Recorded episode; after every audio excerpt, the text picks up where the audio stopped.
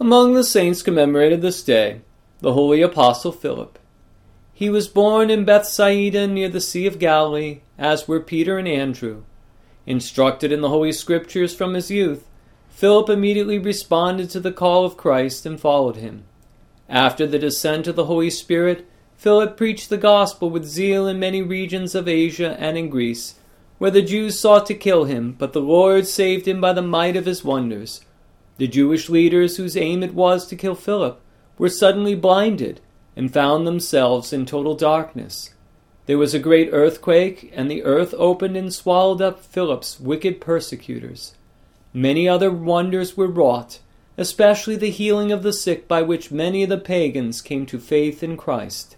In the Phrygian town of Hierapolis, St. Philip worked for the gospel with John the theologian, his own sister Mariamna, and the apostle Bartholomew.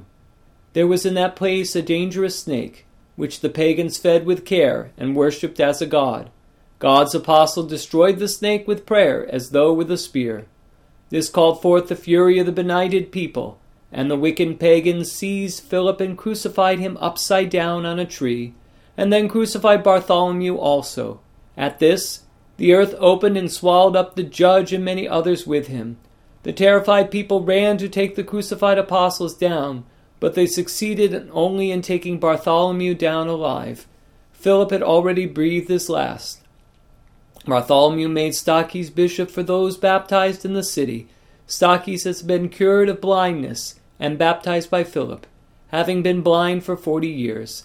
Saint Philip's relics were taken later to Rome. This wonderful apostle suffered in the year 86, in the time of the Emperor Domitian.